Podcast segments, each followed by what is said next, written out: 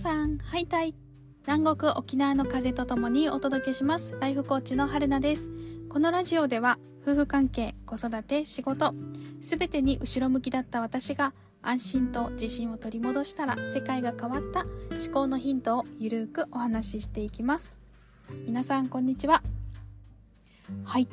えー、最近ですね、あのー、来年の確定申告に向けて、青色申告の準備というかお勉強をしてるんですけれども、ちょっとね、焦りそうだったので、めちゃくちゃめんどくさいですね、これ。あの、なんだ、あ、経費？経費生産？超めんどくさいですね。めんどくさいけど、なんか、えっと、意味がわかると、これやらないとやば、やら、やらないとやばいじゃんみたいな意味がわかるとやった方がいいって分かってくる。経費とまあそう経費と収入の関係性っていうかなんていうの経費を無視してねあの仕事していくってあのすごい怖いことだなって分かってきますよね。こういうのを理解してやっていくと。あとはそのレシートとか領収書 とかあのなんかクレジットカードは個人用事業用分けた方がいいとかなんかそういうのさ、なんていうのかな。個人事業主、フリーランスになる、なるって決めた時に、これだけはやった方がいいよってどっかにまとまってる情報ないですかねなんていうか、レシートは全部取っといた方がいいよみたいな、なんかみんな当たり前に言ってるけど、当たり、当たり前すぎてなのか、わかんないんですよね。だからあのレシートないわみたいなこともめっちゃあってクレジットカードの明細もないわみたいなこれ何で支払ったっけなみたいな。あペイペイってどうやるんだっけみたいなとかもうぐっちゃぐちゃ。ほんと大変。なんかこれはこうした方がいいとかさ。なんかね誰かそれサービス化してくれないかなって思います。してくれませんか？始める前に。レシートはこう管理しておいた方がいいよとか、レシート毎回もらった方がもらわなくていいよとか、あの、クレジットカードの明細は何ヶ月分までしか遡れないからダウンロードした方がいいよとか、開業費は、あの、開業する前の講座もスクール代も費用になるよとか、なんかいろいろ教えてほしいですよね。もっと早く。誰に？はい。ということで、まあね、自分で調べてやってくださいって、まあそれが、それが個人事業主になるってことなのかなって、ちょっと思いますけど、愚痴りたかったです。はい、ということで本編入ります。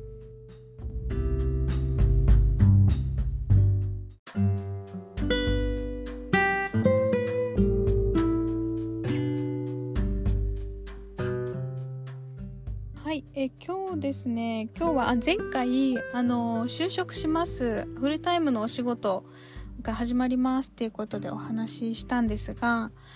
ちょっとあの、補足で、コーチングは、あの、並行してやっていきます。コーチングセッションは。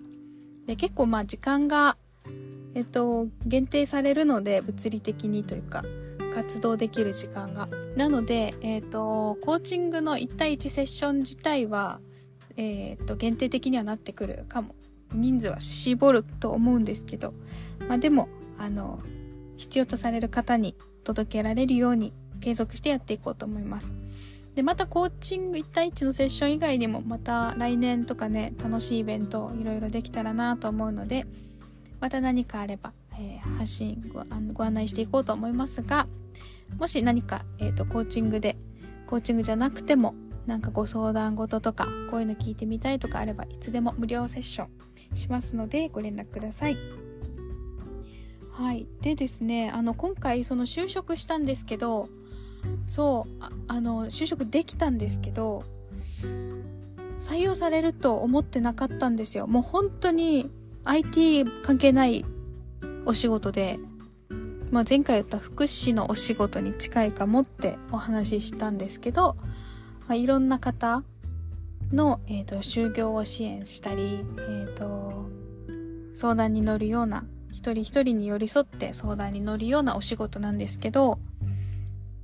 そういうね、あの、お仕事したかったんですよね。その IT エンジニアだった時から。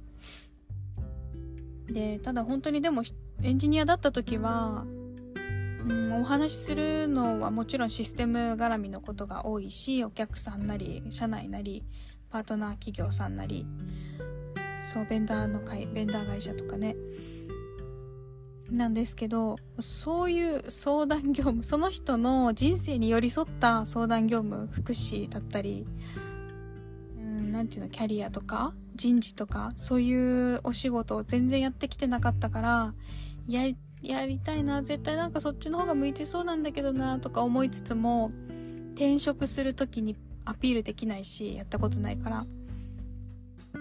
そう、もうできないのかな、みたいに考えてたんですよね。で、からの、あの、退職して、コーチングを始めて、まあ、スクール、コーチングのスクール行って、コーチングを始めて、サービス提供して、1年、約半年か。半年ほどフリーランスとして活動してきて、で、からの、えー、っと、まあ、受けてみようと思って、何社か受けたんですけど、受けてみて、で、そしたらね、あの、まあ、すっごい緊張したんですけど、採用していただいたんですよ、その会社に。うん。で、そう、やっぱでも結構、この半年というか、一、約1年開業する前も含めると、開業する前にその練習とかしてた期間、モニターとかしてた期間も含めると、約1年くらいのコーチングセッション、えっ、ー、と、そうだな、7、70名くらいの方にセッションさせていただいてでそのセッションの実績とうんとキャリアチェンジをした思い切って勇気を出してキャリアチェンジをしたっていう実績とあとうんとあそうそうそう。もう一個やっぱこれ大きかったなと思ったのはあのビジネススクールに通ってるんですけど今も。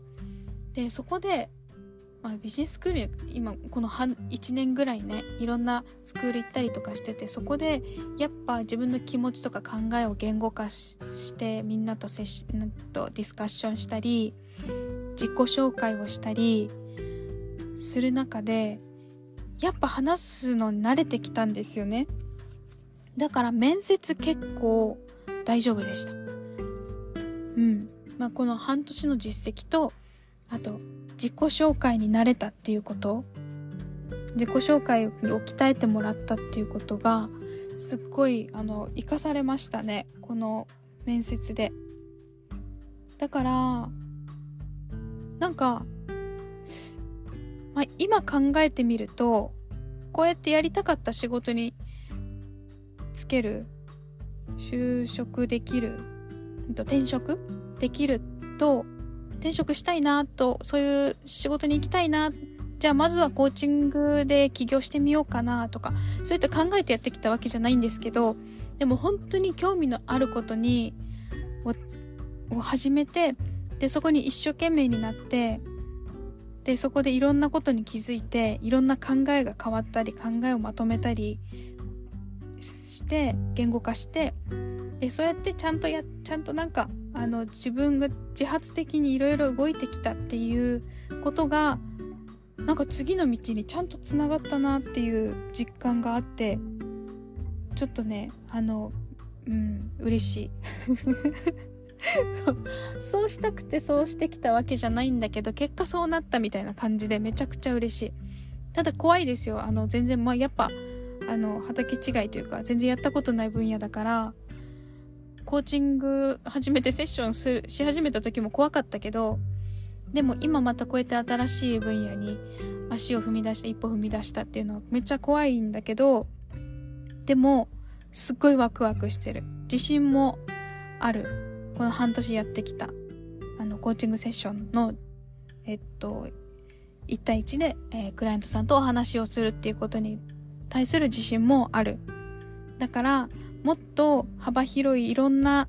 いろんな境遇の方、いろんなお困りごとを抱えている方とお話ができて、で、私の視野も広がるだろうし、で、そういう方々にいろんな行政の提案ができるっていうことも、すごく嬉しい。なんか、この方に、もちろんね、そのクライアントさんが前向きになるところはいっぱい見てきたんですよ。やってみようと思うとか、すっごい気持ちが楽になったとか、思考の整理がついたとか、ちょっと頑張ってみたいと思いました。ありがとうっていう言葉をもらうっていうのはいっぱい見てきたんだけど、もっとなんかそこで具体的な、あの、提案ができたらなっていつも思ってたんですよね。こういうのはどうかなとか、ここに相談してみるといいかもとか、こういう事例があるよとか、そう、そういう提案ができたらなと思ってたし、で、もっともっとたくさんの、その、えっと、困ってる方の状況を理解してあげられたらなっていうのをよく考えてたので、そういう面では、次のお仕事が私の視野を広げたり、あの、提案できる、うーんと、提案力がついたらいいなっていうふうに思ってます。これが、あの、ちゃんとね、できたら、また私のお仕事の幅も広がるだろうなっていうのをちょっと夢見てますがこんなことを言いつつまだ始まってないのでめっちゃ怖いですがはい始まってからもいろんな葛藤があると思うのでまたそのあたりもシェアしていこうと思います。是非、えーと、これからねなんか仕事キャリアチェンジしたいなあの分野行きたかったけど今やってることと全然違うみたいなことを考えてる方もあのご安心ください。きっと道は開けると思うので。はい、あの、やってみましょう。もう本当になんか興味あるところからちっちゃくでいいのでトライしてそこに一生懸命になってみましょう。はい、ということで、えー、今日はこの辺で終わります。またよければ次回も聴いてください。